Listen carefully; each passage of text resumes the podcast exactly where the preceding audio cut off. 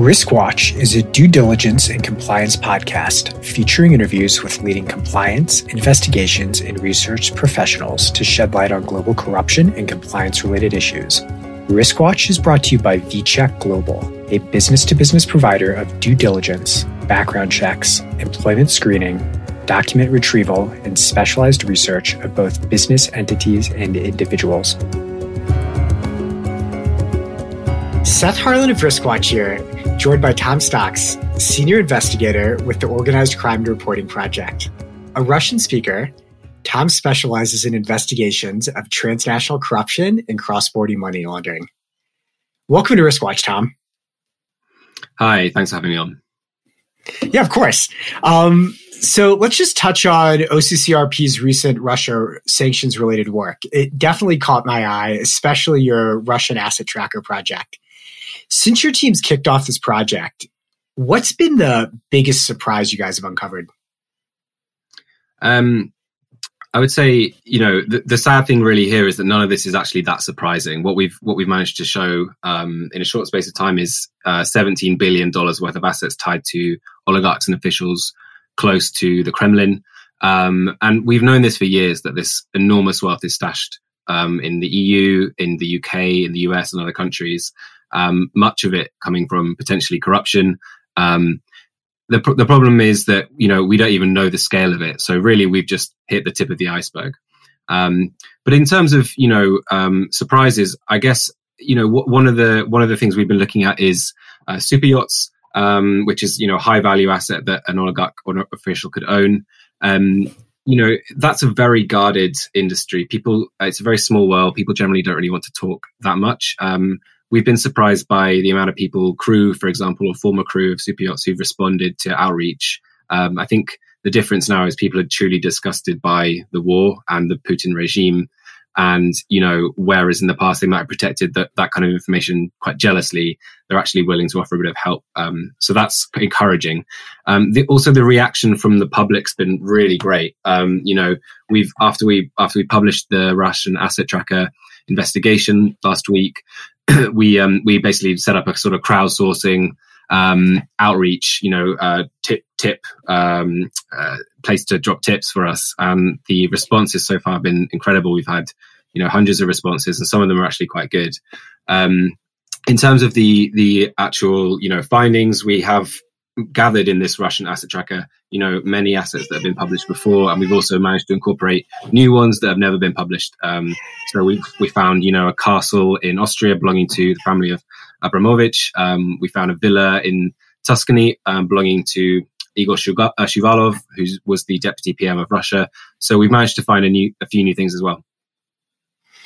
Are you finding that the oligarchs are making a, like more of an attempt now to cover up their private jet, uh, super yacht travels now that there's so much scrutiny on them? Yeah, a little bit. Um, I think you know in the past the tendency's always been, especially with the the oligarchs, you know the the, the business figures, let's say, the tendency's always been to to flash that wealth and to show it. I mean, you know, what could be a more famous example of that than Roman Abramovich buying Chelsea Football Club? Um, obviously, that's all flipped on its head now, and the the goal is to hide those assets and conceal them because they could be frozen, they could be seized. Um, so already, you know, we're seeing uh, some some element of asset shifting, um, assets being reassigned to trusted associates and family, things like that. Um, sort of the usual tricks uh, that are employed to try and conceal asset ownership. And just continuing on the topic of uh, the super yachts, private jets. So I've been perusing this Instagram account recently. It's called Rich Russian Kids. It has 1.6 million followers. It's just, you know, a lot of pictures of the oligarchs' kids posting pictures in like a Ferrari on a yacht, that sort of thing. Um, are you finding that the oligarchs have become more cognizant of their kids' social media posts? Yeah, I think that's true. I mean, I, have been um, I've been doing this kind of work for the best part of a decade, and compared to when I started, the difference is is quite pronounced. Um, people are a lot more aware of how the internet can be harnessed by investigators, by law enforcement, um, by asset recovery uh, lawyers, and by and by journalists, um, and they've become a bit more discreet. Um, but you know, at the same time, there is this just uh, overwhelming um, desire, it seems, among certain groups of people to to publish that wealth and flaunt that wealth. Um, one of the more interesting revelations in the last couple of weeks that I've seen was a um, a property. Actually, I think it was exposed uh, last year, but it sort of has resurfaced now. A property owned uh, in London um, worth uh, four and a half million pounds, uh, which was acquired by the 21 year old stepdaughter of uh, Sergei Lavrov, the foreign minister of Russia. Um, so you know this is this is wealth, which I think is fairly fairly well fits the definition of unexplained wealth. You know, she was very young and had no known other sources of wealth. Um, one of one of the aspects of, of this particular person is that she had, you know, very much flaunted this wealth on her Instagram for years. You know, her, her luxury life in London, her travel, her own apartment, and all these things.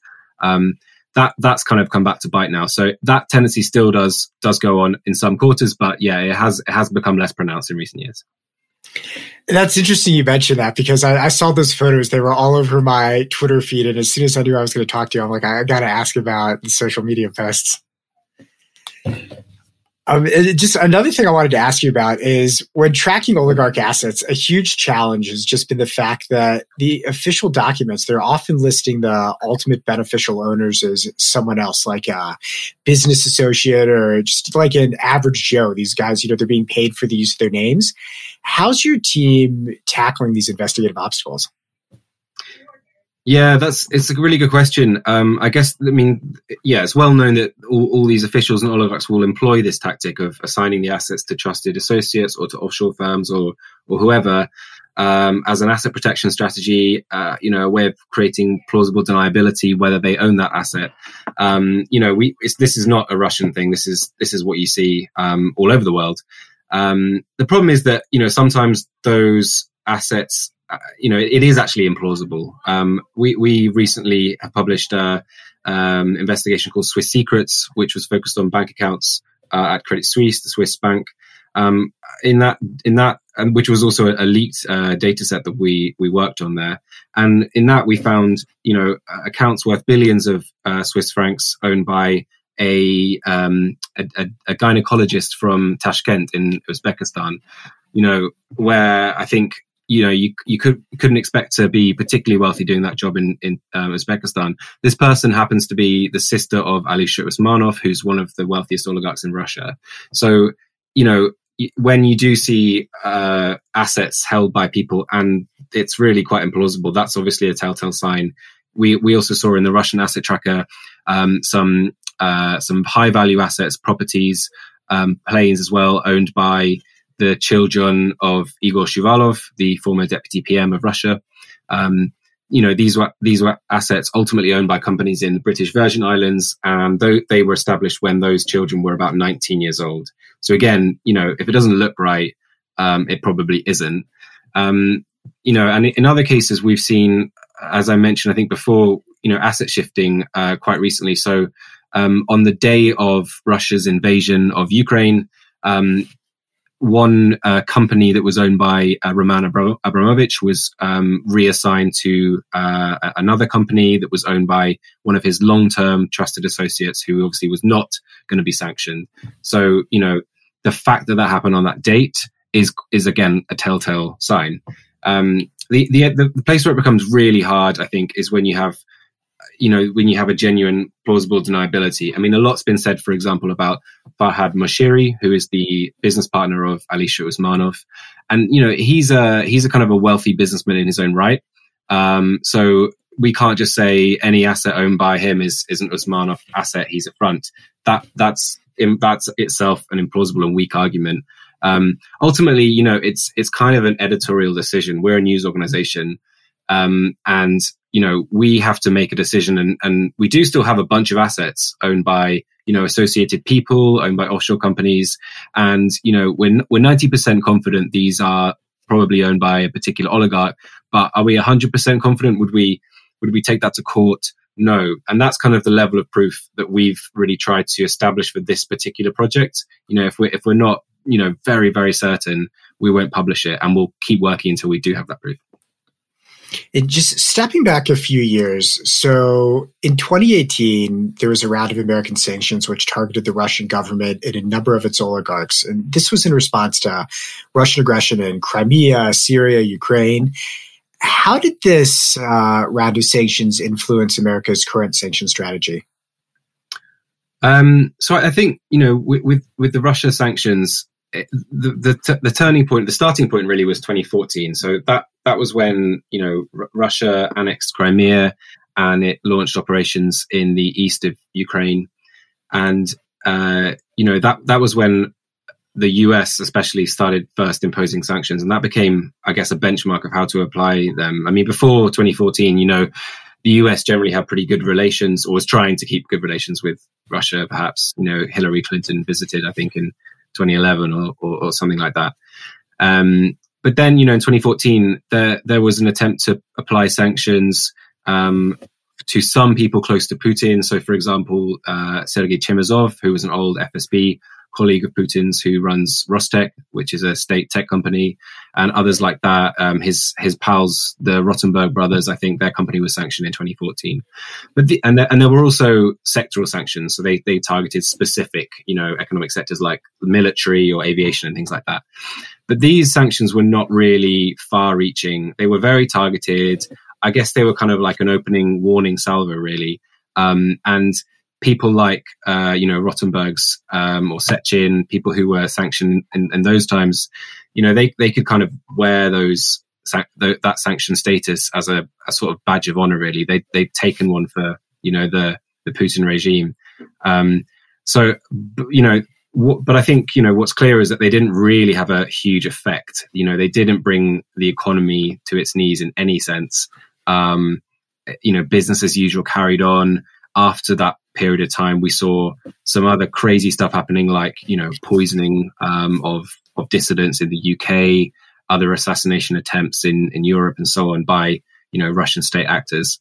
Um, so I think I think those earlier sanctions didn't really go that far. That was you know what emboldened potentially the, the, the Kremlin to to take the actions it did in the following years. But now you know I think that the lesson learned from that is that you know you have to go hard and you have to go quite far, and that's what I think the the US and the EU and the UK and others are doing right now. Um, you know, and they're, they're they're doing it in waves. They're trying to keep something in the bag. So every every week there are more people sanctioned, but there are many more who still could be. Um, and I think that the the wide ranging people that are that are being kind of incorporated into that just goes to show. I mean, you know, last last last week, I think um, Igor Tinkov, uh, sorry, Oleg Tinkov was um, was sanctioned, and you know he's someone who traditionally isn't seen as being super close to the Kremlin. Um, you know, he's perhaps just just you know played sort of play played the system, let's say, but he's you know generally done well for himself. He was sanctioned, and I think that's some that's a, a sign that you know that, the US is willing to kind of stop at nothing to try and send a message. So, just since the start of the uh, current crisis, what are you seeing in regard to Russia's shadow economy? Um, you know, I think it's really it's really early days to say um, with respect to kind of shadow economy questions. I mean, I, I think you know it's it's going to take a while um, before we even see the, the full effects. I think what we can expect is some degree of um, you know repatriation of assets um, to Russia you know, I think in, in the past, the, the, reason why oligarchs from Russia and, and other countries um, in that region, you know, have put their assets in the UK and the EU and elsewhere is because they're kind of a more secure place for them, and and it's where they can enjoy them. Th- those days are gone. Um, you know, it's it's actually uh, less secure to have your assets in, in London or Paris now because you might get sanctioned. So I think there's going to be an attempt to pull some of those back into into the Russian economy.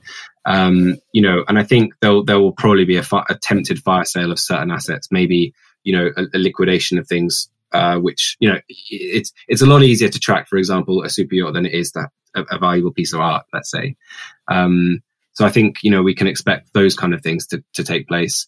Um, I would say as well, you know, Russia's economy is, is probably going to have to integrate better with the Chinese financial system. Um, you know, Russia and China are, are, are kind of useful allies in a way. And, you know, when blocked um, from the, the Western, you know, financial system, uh, which isn't a full block yet, you know, Russia can still use SWIFT, but it might be coming. Uh, I think they're going to have to integrate better there. And part of that's probably going to be cryptocurrencies. you know, which is well known among the best routes to launder money um, and and transfer, you know, uh, shadow funds, let's say, um, and that could become a, a potential part of that as well.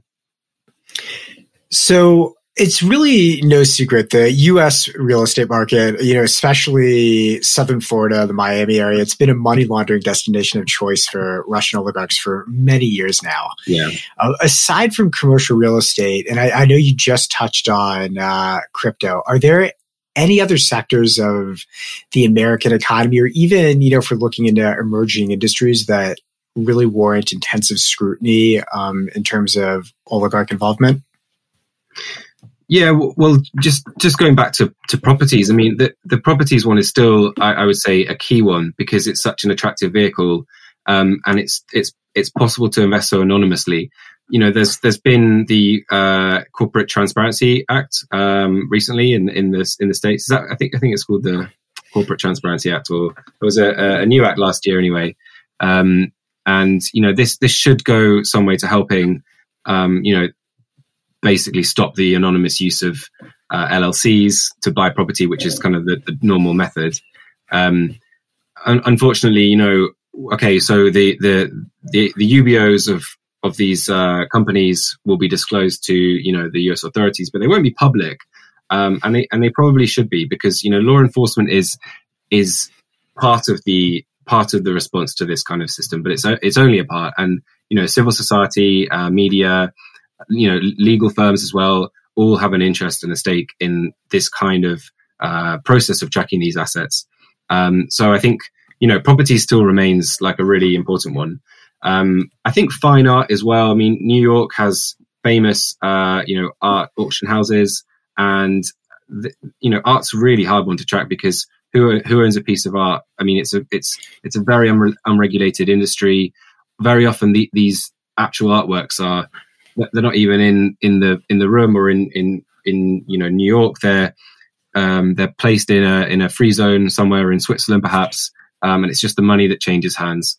Um, and very often, you know, there are intermediaries who who buy those uh, those pieces of art, and no one knows who the real buyer is, and there's no obligation to disclose that.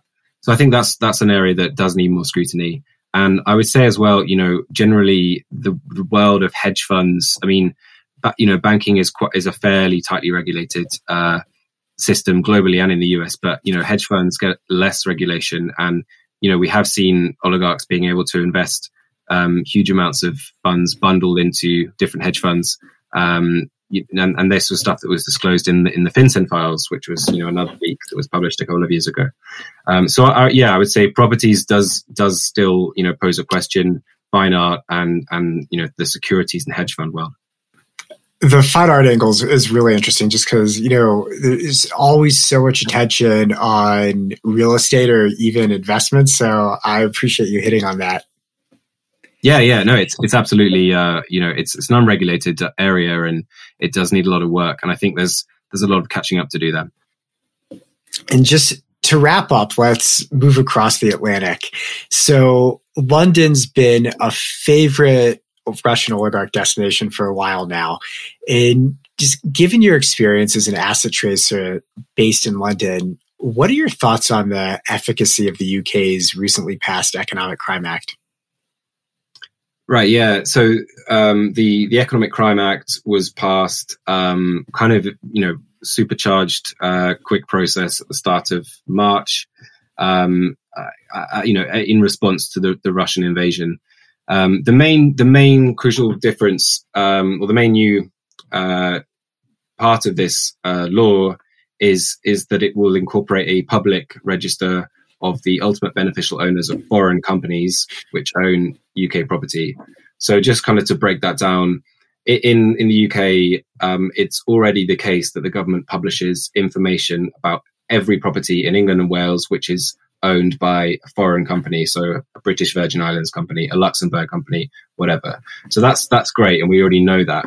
Um, but what we don't know so far is who owns those companies. So it's kind of a, a big loophole because okay, we found out that some company in the British Virgin Islands owns it, um, but who stands behind that? We don't know. So this this new law um, basically closes that loophole, or, or it seeks to, um, and that's that's really significant. Um, and I think that's going to have a really uh, positive effect on the problem we've seen for many years, which is anonymous ownership of properties in the UK. Um, one, I guess, downside of it is that you know the, the I think it will probably apply the um, principle of twenty five percent threshold being considered to be a you know beneficial ownership, um, and so you know if if uh, you have several owners of a company um, uh, you know you're not going to be able to see who those are if they're under that threshold. And that's a problem we've seen in in uh, you know other projects like for example the uh, openlux which is another occrp project based on you know uh, disclosures of the beneficiaries of of luxembourg companies. And in that you know we, we did see where you had like kind of syndicated investment structures um, with many different investors you wouldn't be able to see who who owns that company. Um, so you know it's it's not a silver bullet and there could be problems but it's a really great step um, another change that is being put put forward is to strengthen the uh, the the law that's called the un- um, unexplained wealth order. So this has been in place for about five years now. Um, it's a it, it's a mechanism which law enforcement can use to basically go to um, you know go to basically to go to the owner of a, of a, property, let's say, and say, you know, how did you pay for this? You have to prove it to us. So putting the onus on them. Uh, it's been pretty useless so far. There haven't really been any successes. Um, it was kind of much heralded at first, uh, but you know, so far there have been very few successes and actual quite public failures in in, in implementing this. Um, there there are a few uh, you know updates proposed to that specific mechanism. Um, I think it's really early to say, and the proof will be in the pudding how that will be applied and whether it will be effective. Well, Tom, thank you so much for taking the time to join Riskwatch. I know it's been a really busy few weeks for you and the team. My pleasure. And, no, thank you so much for having me on. Of course, of course. Um, and for our listeners who are looking to follow OCCRP's investigative projects, um, you know, please check out their website, occrp.org. Um, also, Tom's a fantastic Twitter follow for all things transnational corruption and cross-border money laundering at TRE Stocks. Um, thanks again, Tom, and uh, good luck with the rest of the investigative project. Thanks, Seth. Appreciate it. Thank you. See ya.